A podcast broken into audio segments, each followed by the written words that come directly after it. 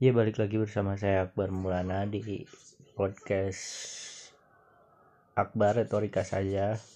Sebuah eh, monolog. Sebuah podcast eh, kalau dalam bahasa Indonesia artinya siniar. Siniar eh, siaran rekaman. Audio eh, yang berisi bahas apa pun yang yang jadi kegelisahan saya. Apa kabar semuanya? Gila udah lama banget gak pernah bikin lagi podcast ya. udah dua tahun hampir dua tahun lebih. Hampir dua tahun. Atau bahkan dua tahun lebih aku nggak tahu. Eh, udah banyak yang berubah udah banyak hal yang beda sekarang. Tapi masih tetap aja ada yang sama. Yang beda adalah sekarang saya lajang jomblo kemarin. E, baru putus. Patah hati. E, nggak patah hati sih sedih aja. Cuman ya masih sering kangen-kangen gitu sih. Malah curhat. Ya kayak masih kangen gitu kalau misalnya hmm,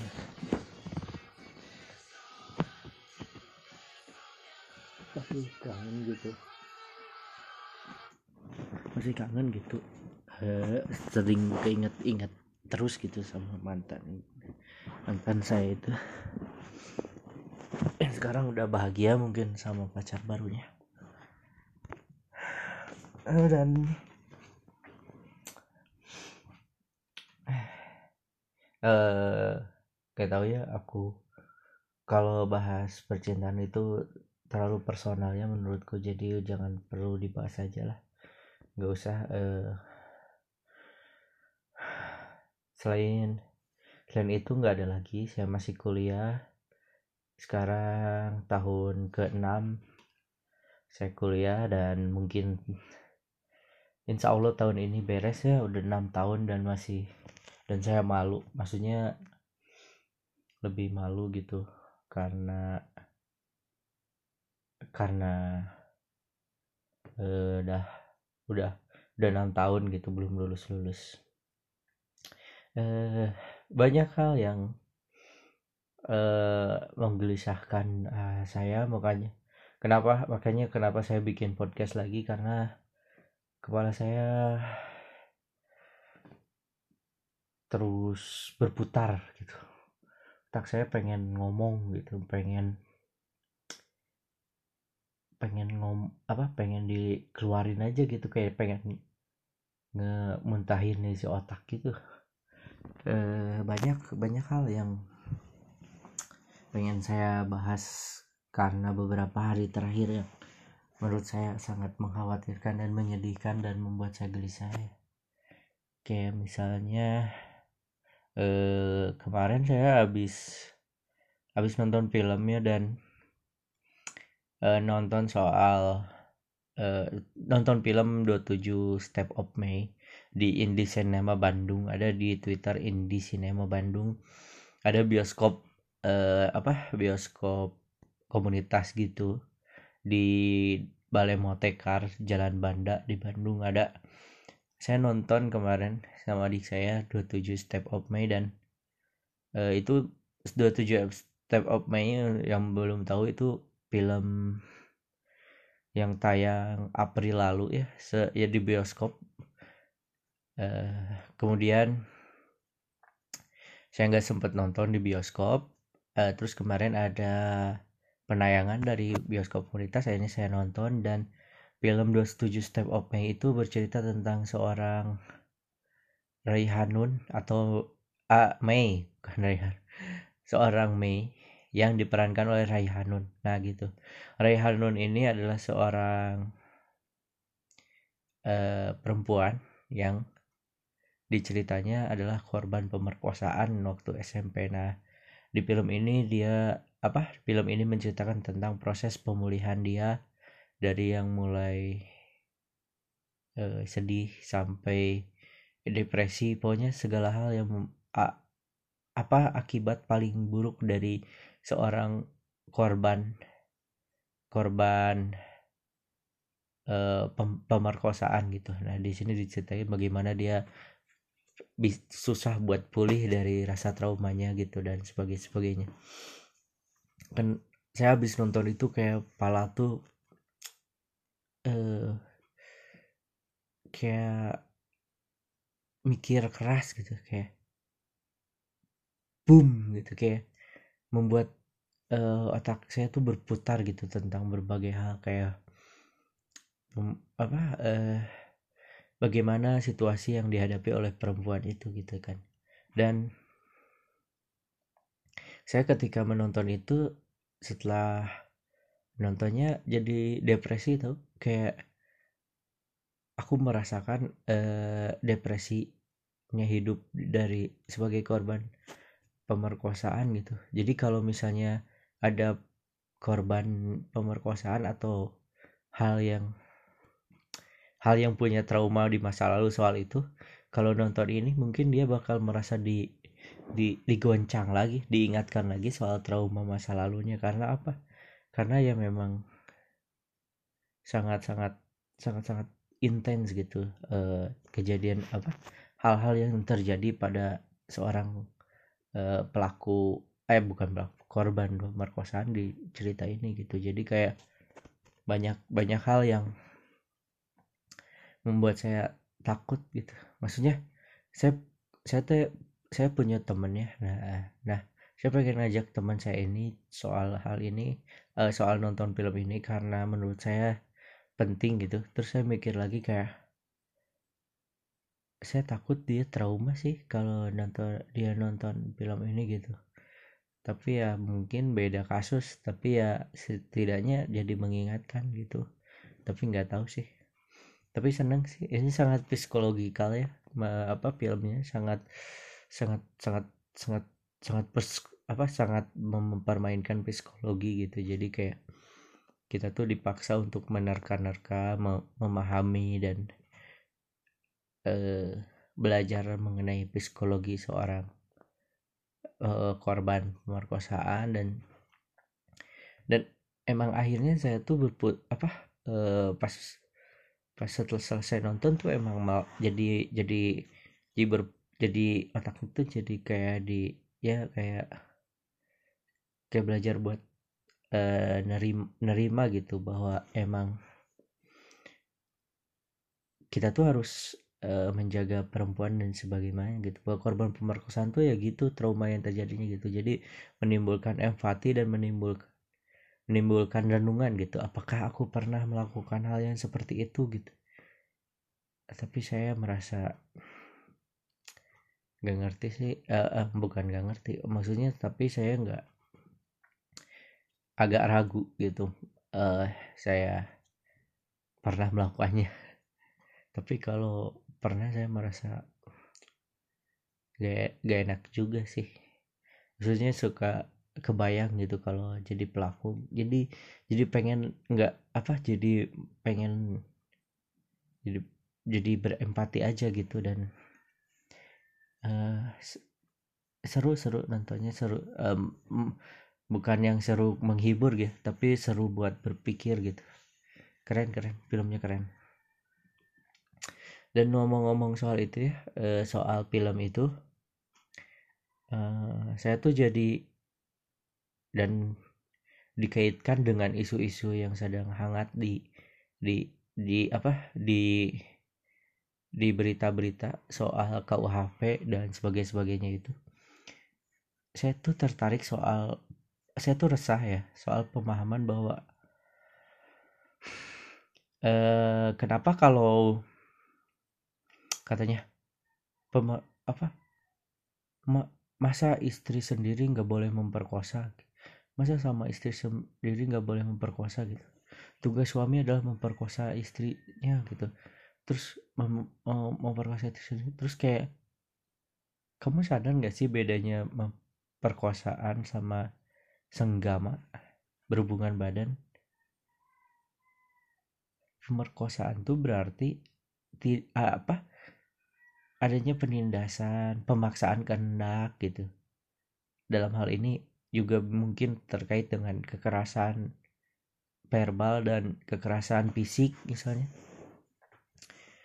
Itu itu tuh bisa terjadi aja dalam hubungan rumah tangga juga sama istri sama suami juga sering kayak gitu uh, yang membedakan adalah uh, orang yang melakukan pemerkosaan itu nggak nggak ber nggak ber apa orang orang itu uh, tidak tidak tidak bersepakat gitu dalam melakukannya gitu. Nah kalau bersepakat mah itu bukan memperkosa itu namanya berhubungan badan. Lah saya khawatir gitu kayak eh, anak-anak uh, remaja yang kemarin gitu kayak nggak paham konteks itu gitu. Nah inilah yang menurut saya kurang kurang kurang kurang pemahaman gitu tentang pendidikan pen, apa tentang kekerasan seksual ini gitu. Itu ya saya sedih sih sebetulnya. Karena ter, karena saya sempat diskusi sama uh, murid di sekolah saya juga berpikir seperti itu. Saya langsung kuliahin tuh orang itu kayak nak nak sini nak. Eh mbak meskipun saya nggak gak enak hati yang ngejelasin masalah apa masalah orang dewasa ke anak SMP gitu. Nak nak sini nak. Eh misalnya nih anggap anggap aja udah nikah nih. Terus si istrinya teh kerja atau misalnya kalau nggak kerja eh ngepel atau nyetrika atau apa gitu. Capek misalnya si perempuannya. Terus si suaminya teh kayak aku mau hari ini aku mau berhubungan badan gitu. Aku mau apa ya aku mau berhubungan aku aku mau pengen bilang ngentot tapi kasar itu malah ngomong ya nggak jadi. Ya maksudnya bersenggama gitu. Terus kayak udah udah bersegam bersenggama gitu ya. Nah kalau misalnya si perempuan yang nggak mau dan si laki-laki maksa itu udah pemerkosaan deh. Itu itu itu apa namanya dong? Pemaksaan kehendak itu pemerkosaan bukan pemerkosaan. Jadi meskipun udah suami istri pemerkosaan pasti te, bisa aja terjadi gitu. Ya pokoknya gitulah. Ya ya itulah yang membuat saya uh, juga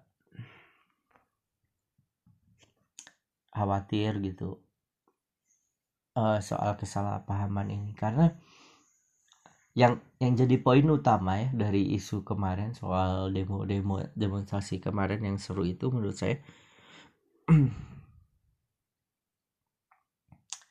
apa apakah gini apakah urusan privat ruang privat dimasukkan ke dalam hukum hukum uh, hukum umum gitu hukum KUHP atau cuman urusan publik gitu ambil contoh kasus eh, kumpul kebo. Misalnya ada isu bahwa kalau kita ke pergok kumpul kebo terus dilaporin eh,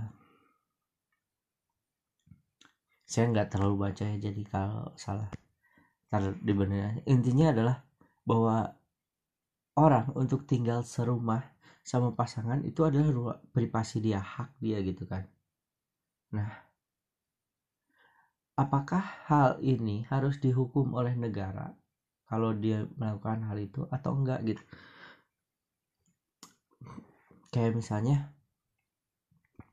berjinah aja berjinah misalnya dimasukkan ke RKUHP apakah RKUHP it, apa apakah berzina itu ruang privat kan dia itu ruang privat ya. Selama ada kesepakatan dan tidak ada yang tidak ada yang maksudnya tidak tidak ada yang tersinggung satu sama lain itu bersemenggama kan berhubungan badan.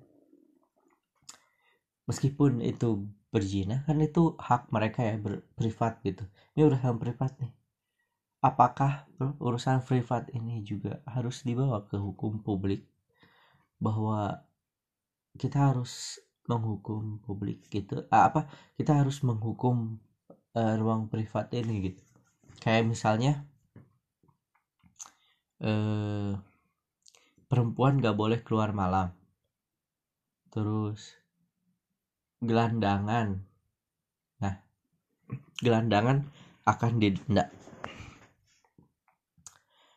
uh, ini juga sama kan kasusnya bahwa ketika ada penye, apa ada perempuan untuk keluar malam misalnya itu ruang apa hak dia dong privasi dia dong untuk melakukan hal itu misalnya. Apakah hukuman apa apakah ini dimasukkan ke dalam hukum publik ke KUHP atau biarkan ini menjadi hukum masing-masing hukum moral hukum adat gitu bukan jadi bagian dari hukum ketatanegaraan, hukum yang menjadi hukum resmi gitu. Maksudnya dalam hal pemerintah, dalam hal ini negara harus mengatur hal-hal yang privat ini. Hal-hal yang menjadi keputusan antara satu individu dengan individu lain gitu. Itu yang jadi poin utama kenapa banyak RKUHP itu e, banyak penolakan dan sebagainya sebagainya gitu. Apa? Pa, karena pada kenyataannya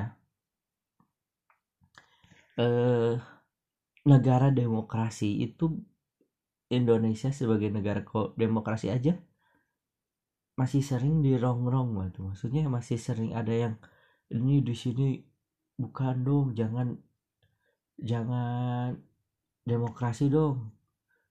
Liberal ini apa ini terlalu bebas ini mengikuti budaya barat gitu. Ada loh dalam hal itu eh, orang-orang uh, yang berpendapat seperti itu.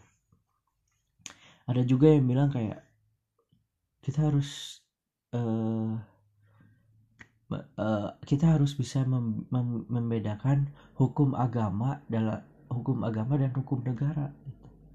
Jadi kita harus lebih liberal justru. Jangan sampai jangan sampai kita menjadi konservatif gitu. Ada juga yang bilang itu. Jadi eh, ketika Jina RKUHP ini RKUHP membahas tentang ruang privat dan atau uh, hukum agama salah satu agama. Nah inilah yang menjadi permasalahan bagi orang-orang. Apakah hukum uh, hukum hukum publik hukum negara yang disahkan yang menjadi pedoman bagi seluruh warga Indonesia harus mengikuti ruang privat hubungan hubungan antar individunya mengatur hubungan apa mengatur interaksi antar individunya dan atau e, mengikuti atau e, mayoritas umat agama gitu. Itu yang itu yang menurut saya e, jadi jadi perhatian kenapa banyak yang menentang dan saya cukup cukup maksudnya cukup kaget ya bahwa uh, eh, RKUHP itu yang sangat menghala meng, meng, meng, menjadi menjadikan itu dilarang ya RKUHP uh, eh, sebetulnya meskipun saya ragu sih ketika demonstrasi besar-besaran kemarin mahasiswa itu sadar soal RKUHP mereka lebih aware sama revisi undang-undang KPK karena jelas sekali itu e, mengganggu pemberantasan korupsi. Dan ketika pemberantasan korupsi terganggu negara bakal hancur. Maksudnya negara ketika penuh dengan korupsi akan hancur. Ini yang disadari oleh hampir ini adalah kesepakatan hampir setiap masyarakat elemen masyarakat hampir semua pasti e, berpikir seperti itu kecuali orang-orang yang dekat dengan penguasa, orang-orang yang dekat dengan jabatan dan orang-orang yang dekat dengan potensi-potensi untuk mengambil korupsi. Itu itu lain soal. Tapi kadang-kadang memang e, sering ada dikotomi antara orang dia berkuasa atau atau dia emang sengaja untuk e, membiarkan membela orang-orang yang sebetulnya sudah melakukan uh, tindakan korupsi gitu. Karena pada dasarnya? Kan itu hak ya. Maksudnya itu kan hak dia ya untuk melakukan hal itu. Tapi kadang-kadang hak-hak yang kayak gitu juga eh gak salah salah sasaran gitu. Misalnya nih kamu punya keluarga dan keluarga itu dituduh korupsi pasti setiap keluarga akan membela keluarganya dong. Meskipun salah secara secara secara hukum dia bersalah misalnya melakukan korupsi tapi dia pasti bakal membela. Enggak kok saya mah enggak ini kayak dijolimi dijolimi sebagai sebagai. Pasti itu.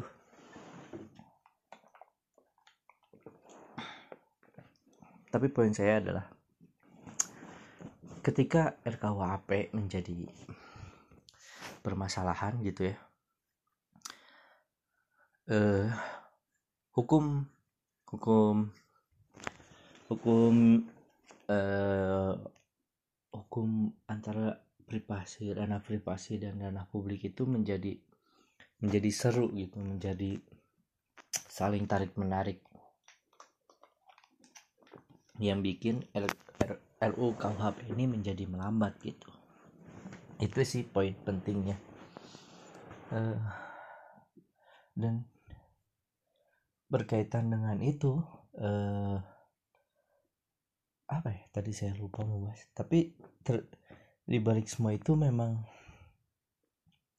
eh, ruang pri, ruang private dan ruang publik itu emang harus harus dan saya cukup cukup kagum gitu dengan bagaimana ruang-ruang individu ruang-ruang individu itu eh, dilarang dimasukkan dalam hukum hukum undang-undang pidana gitu. Itu kan sangat-sangat liberal ya. Padahal kita tuh mayoritas muslim gitu dan jadi lucu gitu kayak kita nggak bisa yang yangan tapi misalnya apa gitu ada kan terus di denda.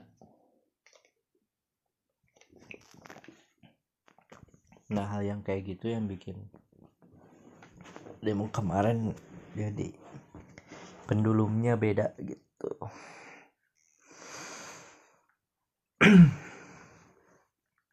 Apa apalagi baru 22 menit. Uh, selain selain keresahan itu ya saya juga habis nonton Pretty Boy film soal televisi yang diperankan oleh Vincent dan Desta disutradai oleh Tompi. Saya bisa nangkep sih uh, satirnya dari film itu tapi saya agak agak agak agak gimana gitu kayak pengen ngejelasin sama penonton gitu buat ini tuh keren loh satir loh. Tapi kayak mereka tuh kayak nggak nggak nggak ngeh bahwa itu tuh satir gitu. Menurut menurut aku keren sih satirnya gitu kayak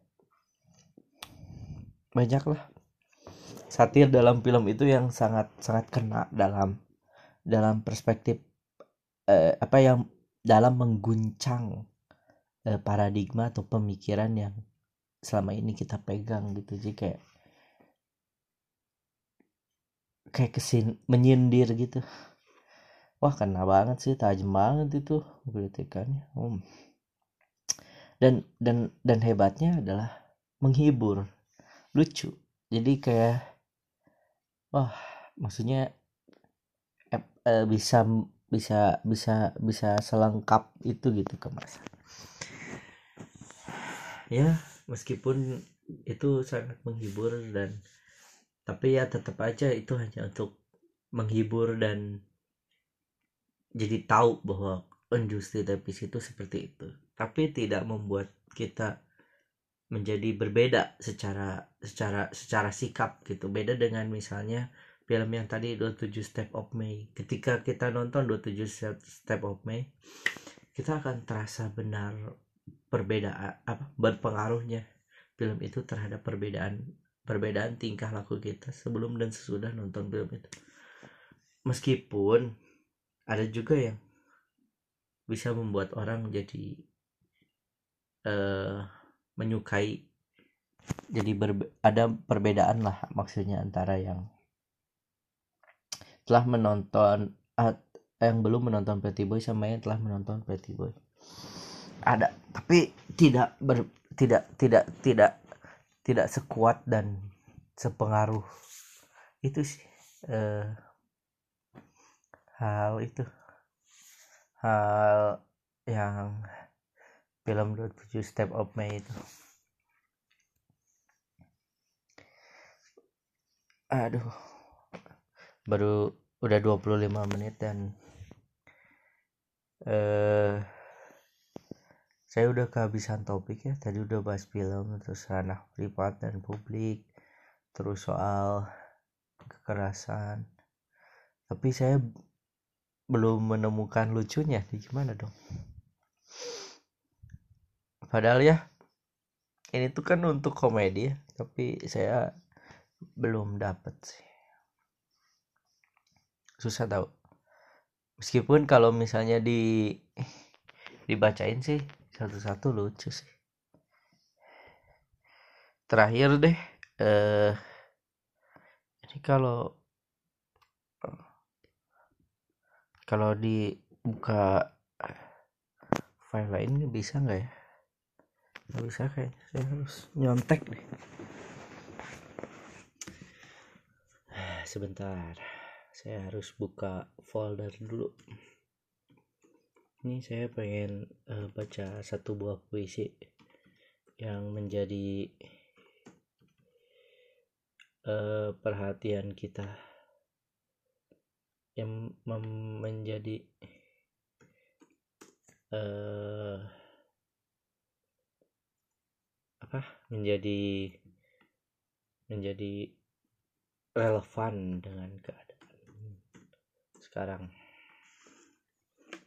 nih oke ini ya puisinya. Sebentar.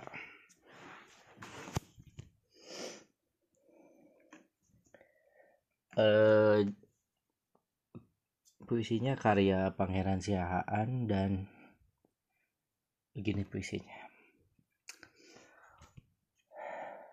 Suara rakyat suara tunggu dulu nada telepon baru saja tersambung. Apa yang bisa saya bantu? Begini pak saya caleg pemalu yang mau ikut pemilu saya orang baru yang tidak tahu bagaimana cara agar dapat perhatian dan membuat rakyat terpaku kepada saya caleg nomor satu yang paling mujarab dan paling ampuh. Penyambung aspirasi masyarakat yang paling tahu apa yang mereka butuhkan. Saya bisa menjadi panutan, idola yang bisa ditiru dan digugu. Tekad saya sekuat batu walaupun istri saya tak cuma satu, tapi percayalah, saya tak akan mengecewakan kamu. Begini pak, saya punya risalah yang terus mengganggu dan jadi masalah. Saya sangat kebelet ma mau masuk Senayan saya sangat kebelet pengen masuk Senayan karena katanya di sana gajinya lumayan, bisa dapat bonus dan juga dapat tunjangan. Belum lagi dapat rumah dan dapat banyak kendaraan. Walaupun entah apakah mobil saya akan sebanyak Bagus Wawan. Searching ya siapa tuh Bagus Wawan. Tapi tolong Pak, tolong saya harus jadi anggota DPR. Meski nanti saya akan malas-malasan kayak anak sekolah yang belum bikin PR. Saya udah ngebet ingin merasakan kursi yang empuk di dalam gedung dewan. Mereka bilang rasanya seperti tidur-tiduran di atas awan.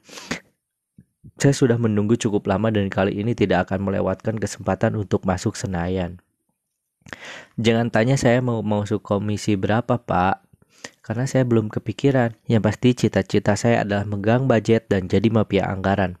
Maklumlah Pak, saya perlu balik modal untuk menutup ongkos. Saya perlu balik modal untuk menutup ongkos dan pengeluaran. Suara pak, suara. Saya perlu suara rakyat yang dikemas dalam kotak manis berpita. Saya tak punya waktu dan niat baik untuk menggalang masa. Saya perlu cara yang instan untuk dapat suara agar bisa dapat tahta sehingga sana yang penuh kuasa, harta, wanita, dan semua kilau permata. Sekarang saya tak lagi peduli dan mulai gelap mata. Sebut saja berapa harga pasti saya lunasi dengan ribuan kertas bergambar Soekarno-Hatta. Kepada rakyat Indonesia, saya adalah penumpang gelap gerbong ini. Maklar demokrasi yang mendungangi suara rakyat yang hakiki seperti kuda sembrani. Saya menaruh label harga pada setiap kepala yang akan masuk ke dalam pemingil, pem, ah, Saya menaruh lebar harga pada setiap kepala yang akan masuk ke dalam bilik pemungutan suara. Karena saya merasa bahwa kamu bisa dibeli, kamu bisa dibeli, dan kamu bisa dibeli. Selama angka kita sepakati di atas meja negosiasi, aspirasi, artikulasi, tak terdengar resonansi. Ketika demokrasi tunduk ditekan angka inflasi, milisi-milisi politisi yang bergerilya dalam semua lini mendengar dogma beracun Vox Populi Vox Argentum. Suara rakyat, suara keping perak yang gemerincing, kacing, kacing, and it's all about the bubbling, bubbling. Uh, persetan dengan JCJ karena it's all about the money, money, money, and we do care.